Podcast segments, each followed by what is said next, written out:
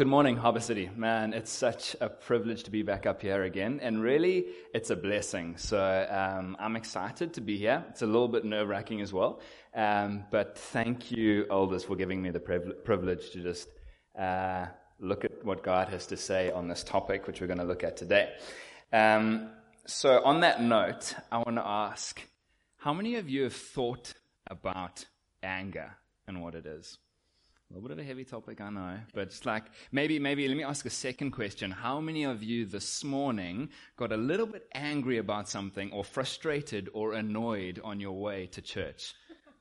There you go, there you go, okay. So, so it's everyone, right? We all battle, battle from this thing from time to time. Um, so, I want to tell a little story. Maybe just think about some of these moments where you felt anger flare up. And I'm going to tell you a story from my childhood. Um, so let me just stand out the way here. Rowan, if you'd put that first image of my brother up on the screen. So this is my brother, Andrew Oberholzer.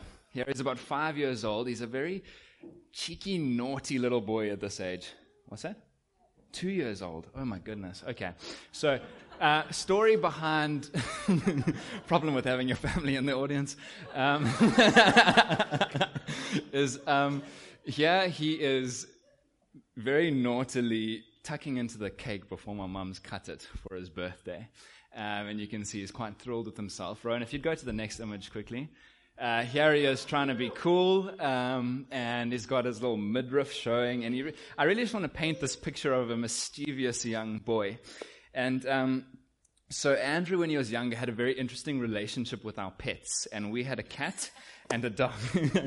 and um, he used to take our cat. Now the pets are fine. I know this might sound a little bit like animal cruelty, but when he was really young, about five, if I'm correct, he would take our cat, Katie, and he would throw her into the little pond just so that he could watch her swim out and then kind of like shake herself off looking like a mop with legs. And he would laugh at this moment.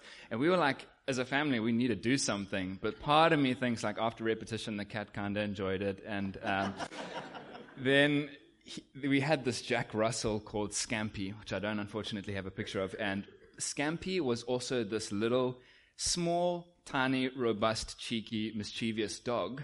Um, and with my brother being small, tiny, and mischievous and cheeky, they kind of had this love hate relationship and played off each other's strengths and weaknesses. So um, there was a moment that I remember in particular, which I think interest, uh, which shows this relationship quite well.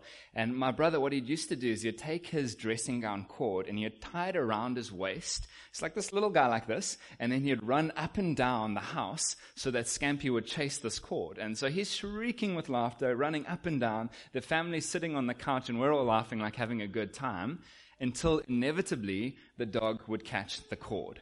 And then it became an issue of pride. And so Andrew would fight this dog off and we're all on the couch laughing, and then he would try and like keep us cool and like in a little five-year-old voice be as deep and as authoritative as he could. Scampy, Scampy, and then inevitably they would end up fighting, and Scampy would like nip him or something, and the fight would break out as we knew it. My mom's crying with laughter because she knows exactly what I'm talking about. And um, my parents at some stage would always have to break up this fight. And often while they were breaking it up, I would remember that they would swap the names around by mistake, as parents often do. So she'd be, she'd be like, Scampy, I mean, I mean Andrew, I mean, and Andrew would now be absolutely livid because he's been called Scampy. Um, and Scampy is called Andrew. And, um, at this point, often our siblings were like cheering for Scampy because uh, we thought that um, Andrew was in the wrong. And so Andrew would then storm off into the bedroom, and as a little five year old would do, and that would be the end of that. But the narrative of this story is I wanted to try and show how quickly and easily our egos can get bruised. Um, and I think it was funny, but if I look at myself, there are definitely moments where I've seen my own anger and ego flare up and to the point where I would lose sleep at night over conversations that I've had with people. And it got me thinking, I was like, I'm so angry at this person. Surely what they've done deserves this fury right now. And, and I'm like, wait, wait a minute. Like, could my anger be righteous right now? like, could it be that actually they do deserve this anger? And then I was thinking, well, what about God's anger? Like, God's anger is righteous, right? His wrath is righteous. But how do I be angry and then also love someone at the same time? So, how does a loving God be wrathful in moments? And so, really, that's the question that I want to look at today: is how does a loving God be wrathful in moments? so, I'm going to ask I'm going to attribute these two points to Nigel Richardson, if he does listen to this. Um, there are two things that we know about God's wrath. One, we like it, and two, we don't. And I want to ask us why. because, one, why do we like God's wrath? Well, because we like justice. And when we see evil, we desire something to be done. When we see a wrong action, we want to see a right action happen and for justice to be the order of the day. Um, and often we see that anger in ourselves. We see that desire for justice in ourselves, the same justice that we see in God. And secondly, why don't we like God's wrath? And I think this one's pretty obvious to answer because as a broken and sinful world where all humanity has fallen short of the glory of God, we are in rebellion with God by our default nature. And um, this is very politically incorrect. This is culturally incorrect. You know, that actually we stand in the firing line of God's wrath. And the thing is, we, we like justice, but we like it on our own terms. We don't like justice on God's terms. Um, and so this is the tension that I'm, I'm, hoping that we can wrestle with a little bit today. Um, so with that in mind, can we turn to John 2, verses 13 to 22? Um, it should appear behind me. Should I move out the way? Am I like slap bang in the way of the scripture? Okay. Um,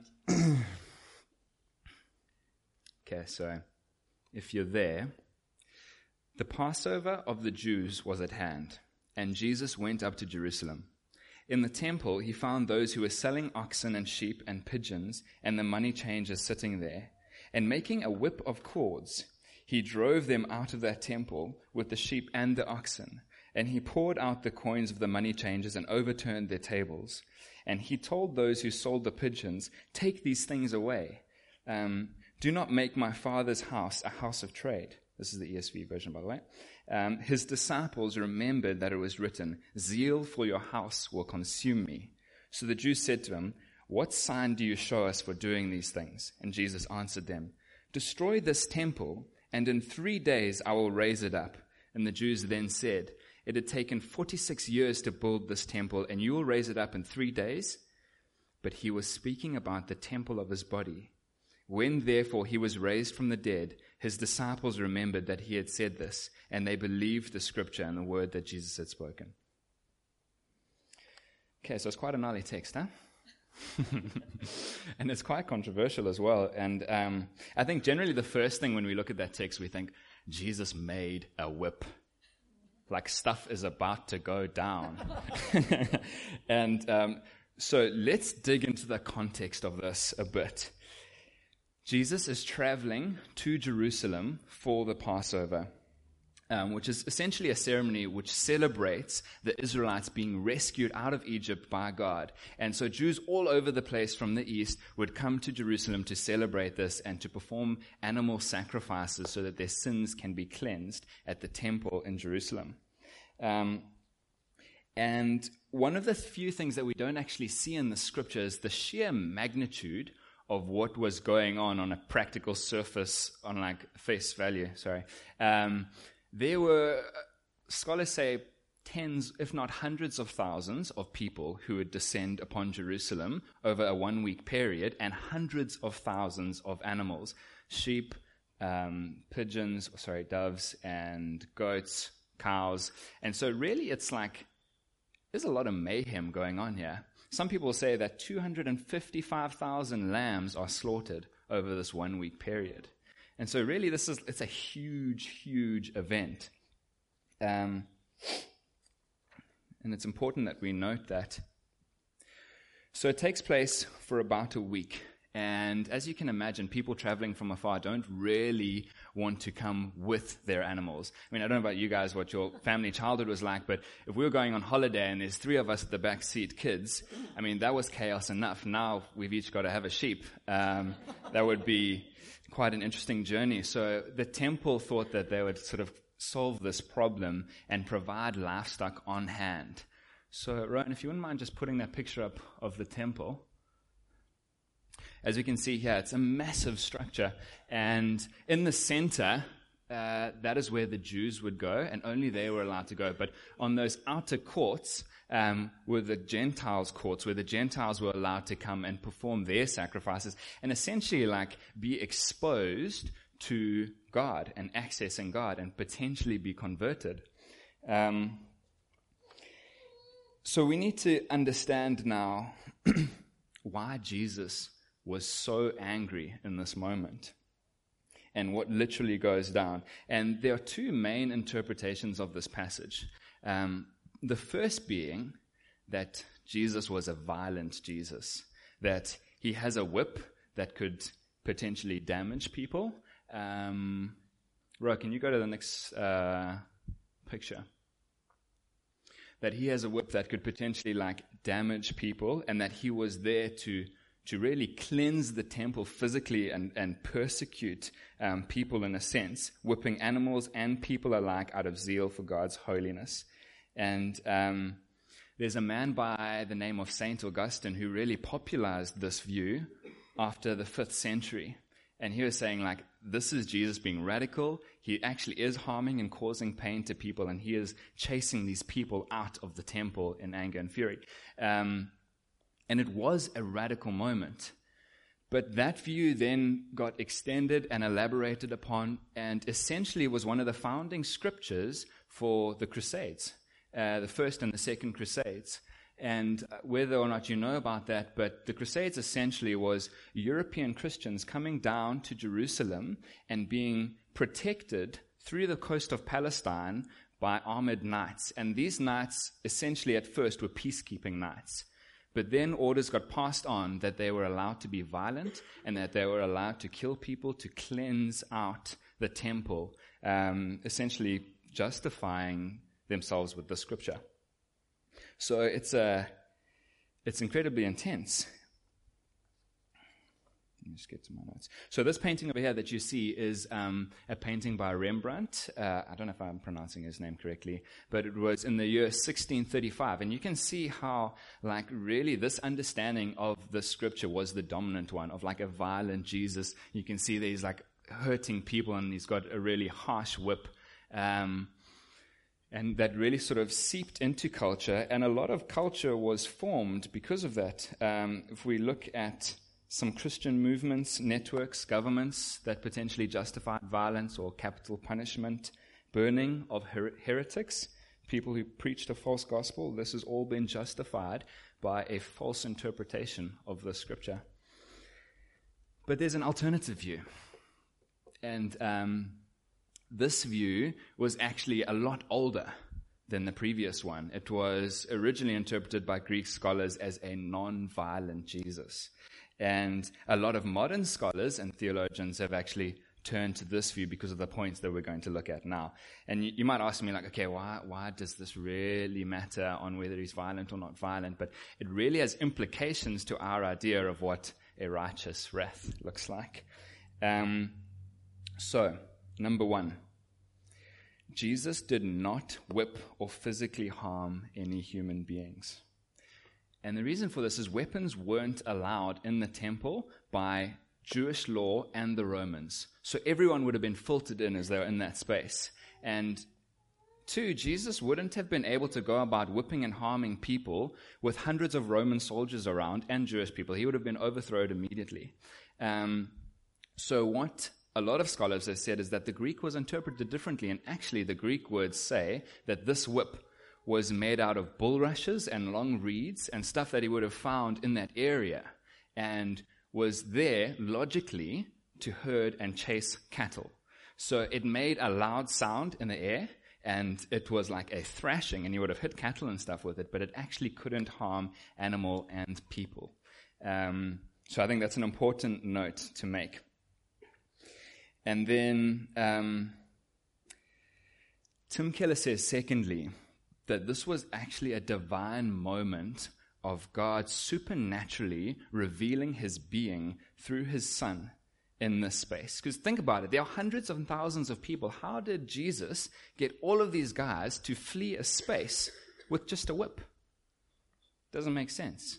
Actually, it was his looks, it was his being, it was the fact that he's the Son of God and the creator of the universe, and he was revealing himself in a very key and prophetic moment of what cleansing the temple would look like. Um, so one man clears out hundreds and thousands of people and cattle. Second point this was a very carefully planned moment. It was not an erratic moment of anger.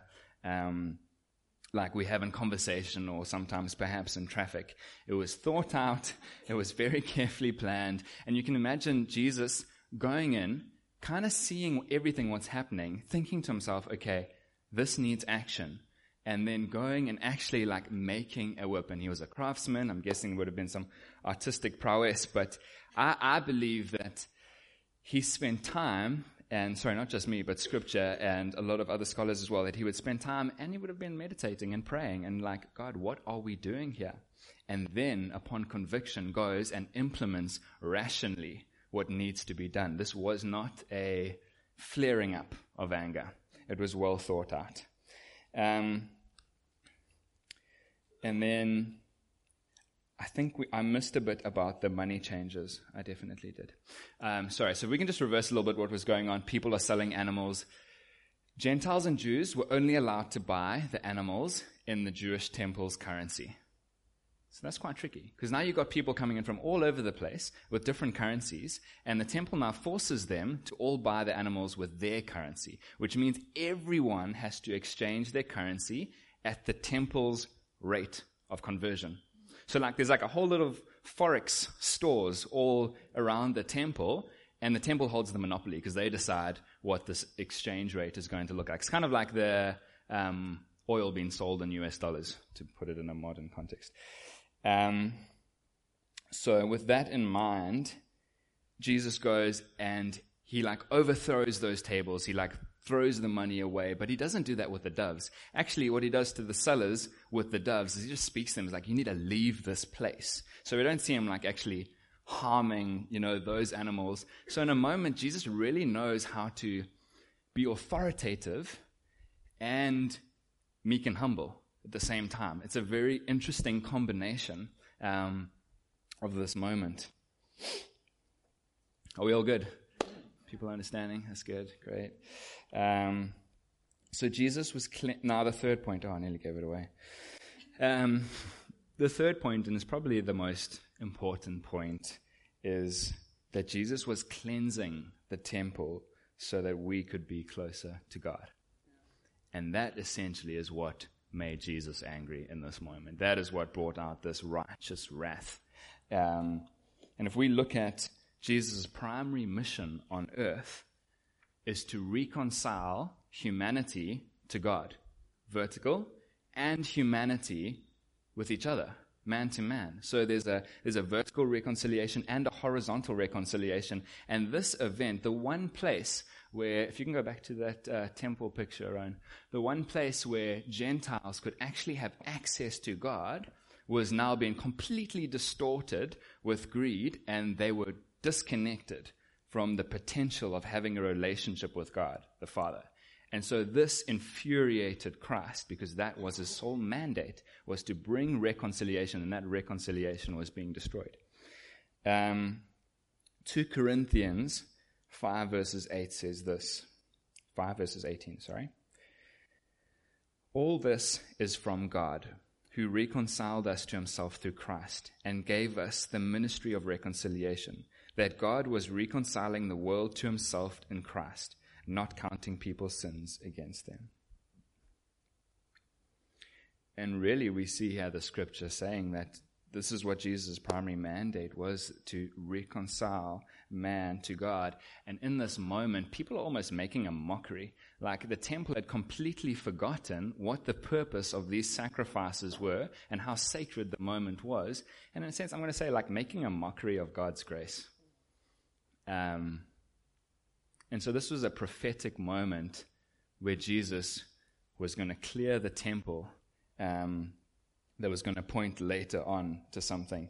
So the new temple, eh, he says, I don't know if you remember in the scripture, he says that um, if you destroyed this temple, I will raise it up in three days and it will be a new temple. And really, he's speaking about himself there. He's saying, I'm going to provide a new way of access to God.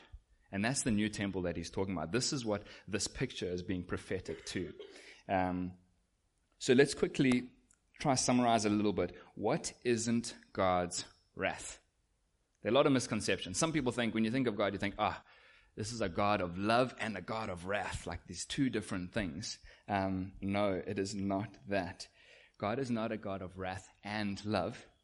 His nature is love. God is a God of love. And a consequence of our rebellion to him is sin. I mean, is is wrath. So I want to get this right. Like, God is a God of love, and um, a consequence of that radical and holy love is wrath, if that makes sense.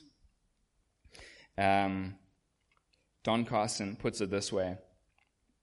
Well, he first points out that, you know, a lot of people think God is a God of wrath in the Old Testament and then a God of love in the New Testament. But actually, we have these two themes of love and wrath, and barreling throughout Scripture, starting from the you know, starting from the start and ending at the end, but becoming clearer and clearer. And we get to understand them more and more. What is God's love? What is God's wrath? How do they fit together? Um, and so then I want to say, or I want to ask, what is God's wrath? First of all, it is a response to our sin and a rebellion, which is a rebellion against Him. Um, I've definitely just said this. Sorry. I'm going to skip to the illustration. Um, maybe to help understand this a little bit more. If we took a mother who had her child kidnapped, to understand her anger in that moment, because she would be furious, we need to first understand her love for the child. And that mother will do anything to get her child back to her. And I want to rephrase that, rephrase that. That mother will do anything to restore her relationship with her child. Um, so to understand God's wrath, we must understand his love and that he will do anything to get you back to him, to restore your relationship with him. And where better a place do we see that than on the cross? God so loved the world that he sent his only son. And um, this is an incredible, loving act where God quenches his own wrath. Jesus stands in the place of where we deserve to be, and God himself actually consumes his own wrath in place of us. That is God's justice. And um, this, is, this is a spectacular moment because we see God's wrath and his love acting in unison together. Um, and when Jesus, before the cross, cries out, and there's that moment we all know where he's like sweating blood and he's really stressed. He's not stressed about the Romans killing him or hanging on the cross.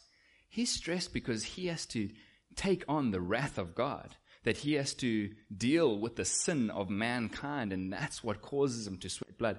And, and that wrath looks like, you know, Romans tearing him apart and him being crushed and mutilated and being put on a cross to die for the things that we have done in our sin and our rebellion.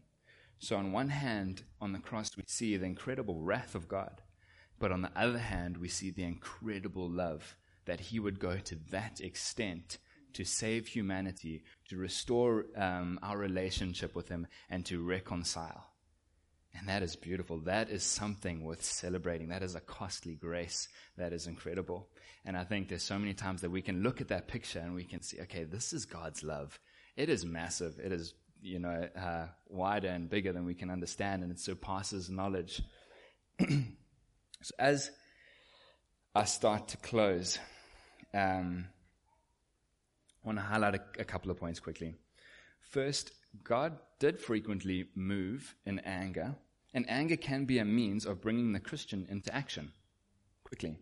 Um, God was angry at the temple and he moved. He was convicted and, sorry, maybe not convicted, but he moved into action. But a righteous anger's motivation seeks righteousness. It's for righteousness. It's not self. It's selfless. Um, and is constructive to the kingdom of God. So a righteous anger does not hate man. A righteous anger can hate what man does. And a righteous anger is not prejudice to man, but is prejudice to sin and to the destruction that that brings. Um, prejudice towards systems of oppression that divide and separate humanity. But it is not vengeance. vengeance is God's alone because God is the judge. Um, so, really, Jesus' life was in protest to old ways and to sin and to people not being reconciled to God. Um, but he never caused people any physical harm. In fact, his dying words on the cross was, Lord, forgive them, for they know not what they do. And I think it's an incredible image of the lion and the lamb, of like his authority in moments and his uh, confidence in moments, but then also his humility and his meekness as he is sacrificed for humanity. Um, so I think as we look at this application on what a righteous anger could look like, or a, a God, a loving God who is wrathful, what does that mean for a South African context?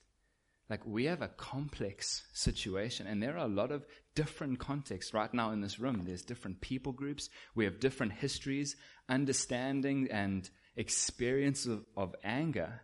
Um, so, how does Christ's loving wrath implicate us and how we go about our lives? So, how does um, Christ's loving wrath implicate a lawyer who needs to defend a specific cause, how does that lawyer treat their client? And at the same time, how does that lawyer treat the opposition? Or how does a um, doctor now treat his patient and also deal with the incredibly slow systems of administration? Um, how does this affect the way that we protest against oppression or corruption? How did Jesus protest? See, because in moments he was a lion, in moments he was a lamb, but there was humility and there was um, confidence in his anger. And importantly, when he died on the cross, he died for everyone. he, he, the cross literally flattens the playing field. It says, you know, the oppressor, the oppressed, everyone, we're all guilty um, when it comes to the cross. And Jesus died for the Roman, Jew, Gentile alike to be fully reconciled to their Father. So I would like to end with us asking two questions about perhaps our anger. A, what are you angry about? But importantly, what are we not angry about? because um, as a loving people, as Christians, there should be things that make us angry. Um, but in each case, we need to question the motivations behind that anger because our motivation behind the anger will dictate our actions. Um, is that okay? So, is your anger a personal offense, a bruised ego?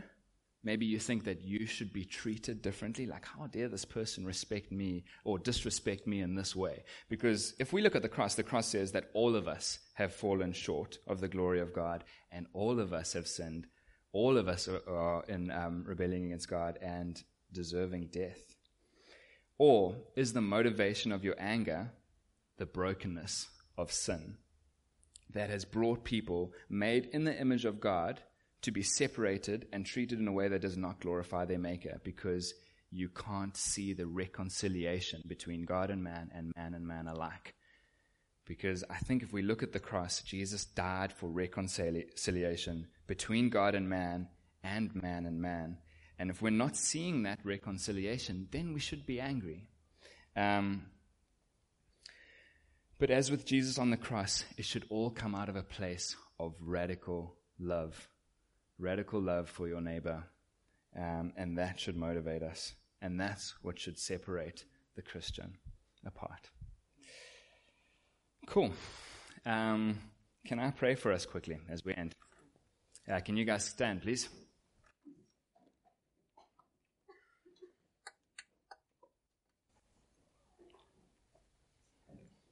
Hmm. Dear Lord, I thank you so much for your example of love. I thank you so much for what you did on the cross and how you have um, been an example of us to live our lives, Lord, um, in moments where we are confident and authoritative, and other times humble and meek. Lord, won't you convict us um, where we have been wrong in our anger sometimes, Lord, and also won't you convict us when we haven't done things, my Lord. Um, we thank you so much for who you are, for the life that you've lived.